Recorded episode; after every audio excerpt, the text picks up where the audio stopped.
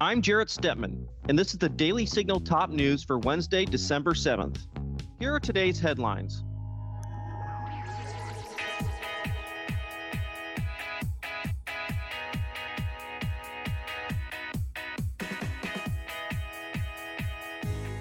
House Republicans on Thursday released a formal impeachment inquiry into President Joe Biden. Several House committees have been investigating Biden for potential abuse of office related to the financial dealings and associations of his son, Hunter Biden. The resolution says, according to The Hill, that the House panels are directed to continue their ongoing investigations as part of the House of Representatives inquiry into whether sufficient grounds exist for the House of Representatives to exercise its constitutional power to impeach Joseph Biden.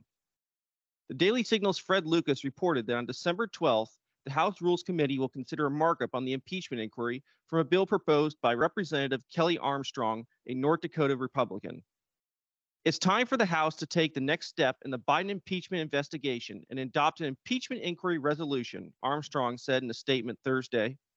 The White House and multiple witnesses have repeatedly refused to cooperate with the investigation and have rejected subpoenas. The White House responded with sharp words in response Thursday. Ian Sams, a White House spokesman, said in a statement This baseless stunt is not rooted in facts or reality, but in extreme House Republicans' shameless desire to abuse their power to smear President Biden. Fox News already reported that the only reason they're having this vote is to put a GOP win on the table for the base, which is sad, pathetic, and a waste of everyone's time. According to The Hill, House Republicans announced the official inquiry because it could add legal weight to the decision if the issue ends up in the courts. It also comes in response to the Biden administration, which argued that the inquiry was unconstitutional because it didn't involve a vote from the entire House of Representatives. A full House vote on the proposal is expected next week. Republican presidential candidates, minus former President Donald Trump, participated in a debate Wednesday night. Four candidates mixed it up on stage in Tuscaloosa, Alabama, during the fourth Republican presidential debate of the 2024 campaign. Florida Governor Ron DeSantis, former South Carolina Governor Nikki Haley, entrepreneur Vivek Ramaswamy, and former New Jersey Governor Chris Christie. This will likely be the final debate before the Iowa primary vote. The debate featured sharp exchanges between the candidates. For instance, the issue of transgender surgeries for children opened up fault lines between Christie and other candidates. Christie was against government prevention of children getting access to gender transition therapies. He said that we should empower parents to be teaching the values that they believe in their homes rather than letting the government get involved. Governor Christie. Mm. You do not favor a ban on trans medical treatments for minors, saying it's a parental rights issue. The surgeries done on minors involve cutting off body parts at a time when these kids cannot even legally smoke a cigarette. Kids who go from puberty blockers to cross-sex hormones are at a much greater likelihood of winding up sterile. How is it that you think a parent should be able to okay these surgeries, never mind the sterilization of a child? And aren't you way too out of step on this issue to be the Republican nominee? No, I'm not. Because, because Republicans believe in less government, not more. In less involvement with government, not more in government involvement in people's lives. And you know what, Megyn? I trust parents. And we're out there saying that we should empower parents in education. We should empower parents to make more decisions about where their kids go to school. I agree.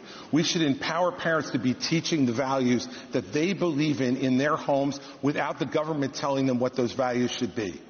And yet we want to take other parental rights away. I'm sorry. As a father of four, I believe there is no one who loves my children more than me. There's no one who loves my children more than my wife. There's no one who cares more about their success and health in life than we do. Not some government bureaucrat, not some, you look at these jokers down in Congress. It takes them three weeks to pick a speaker, and up until two days ago, they couldn't promote somebody in the military in the United States Senate who earned their new rank. And we're going to put my children's health and my decisions in their hands? For them to make those decisions, for Joe Biden to make those decisions, for me and for my wife, let me just say this. This is not something I favor. I think it's a very, very dangerous thing to do. But that's my opinion as a parent, Megyn. And I get to make the decisions about my children, not anybody else. And every parent out there who's watching tonight, you start to turn over just a little bit of this authority, the authority they're going to take from you next, you're not going to like. I'll stand up for parents each and every time. So there are laws you do not, you do not have, drinking by you do not have Okay, the right. Hold hold on, on, hold on. Let me tell you something. Ramaswamy said that transgenderism is a mental disorder and that the government should prevent children from hurting themselves. The North Star here is transgenderism is a mental health disorder. We don't let you smoke a cigarette by the age of 18. We don't let you have an addictive drink of alcohol by the age of 21. And I just challenge Ron DeSantis to go one step further and support what I think is clearly within the authority to do using federal funds just like Reagan did in 84 for the Highway Act that said the minimum drinking age needs to be 21. We can do the same thing when it comes to banning genital mutilation or chemical castration. Okay. I know Ron's been Okay. Let me get unclear to on that on the federal Haley. level. I'm crystal clear. That's where I stand. Got And it. That's a mental health disorder. That's, where it. we need to be at. Go ahead. Haley and DeSantis had harsh words for each other on who was softer on China. First place. But look at where fentanyl came from. Let's go to the heart of the matter. It came from China. That's why we need to end all normal trade relations with China until they stop murdering Americans with fentanyl. I promise you, they need our economy. They will immediately stop that. But this is where Trump went wrong. Trump was good on trade, but that's all he was with China. Because here he allowed fentanyl to continue to come over.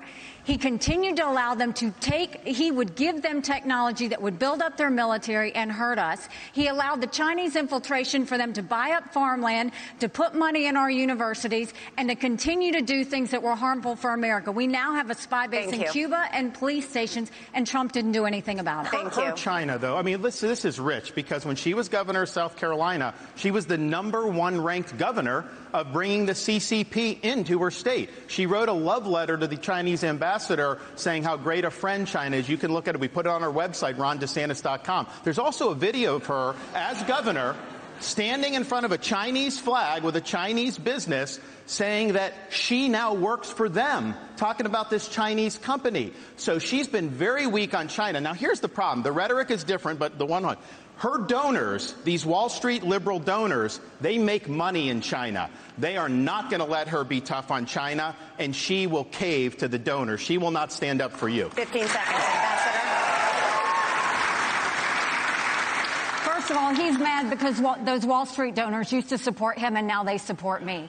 The second thing is he has a company, a Chinese company, UGAS, that he just did a rally there last year. They have given you 340,000 in campaign It's donations American company. between them and their employees. They are tied to An the American Communist company. Chinese Thank Party. Jinko Solar is another one.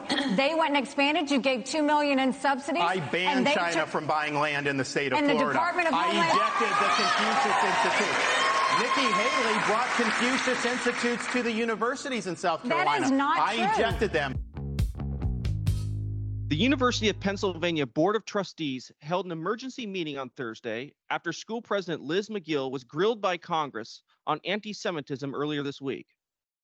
According to CNN, the board organized the meeting after Pennsylvania Governor Josh Shapiro, a Democrat, called Magill's testimony shameful and called on the school to address it. During the hearing, Magill and other college presidents wouldn't say if calling for the genocide of Jews was a violation of their school's code of conduct.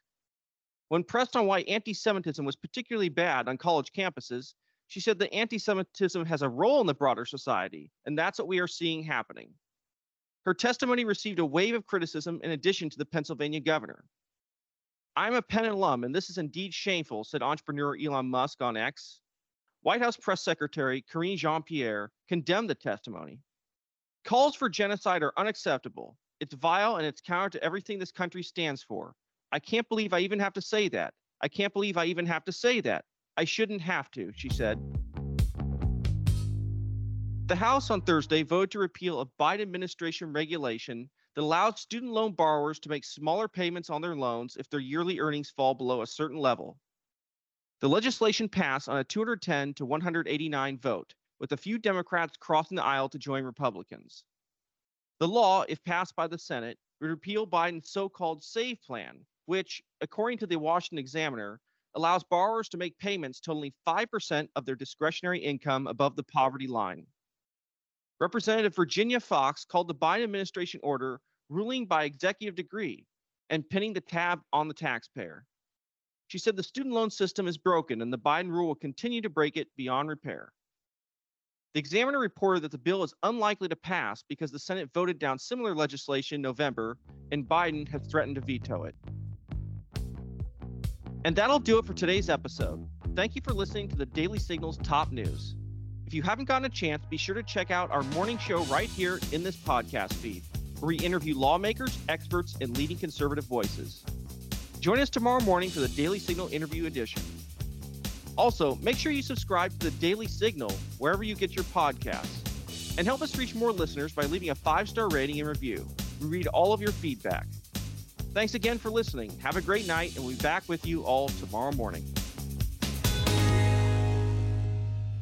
The Daily Signal podcast is brought to you by more than half a million members of the Heritage Foundation. Executive producers are Rob Bluey and Kate Trinko. Producers are Virginia Allen and Samantha Aschieris. Sound design by Lauren Evans, Mark Guiney, and John Popp. To learn more, please visit dailysignal.com.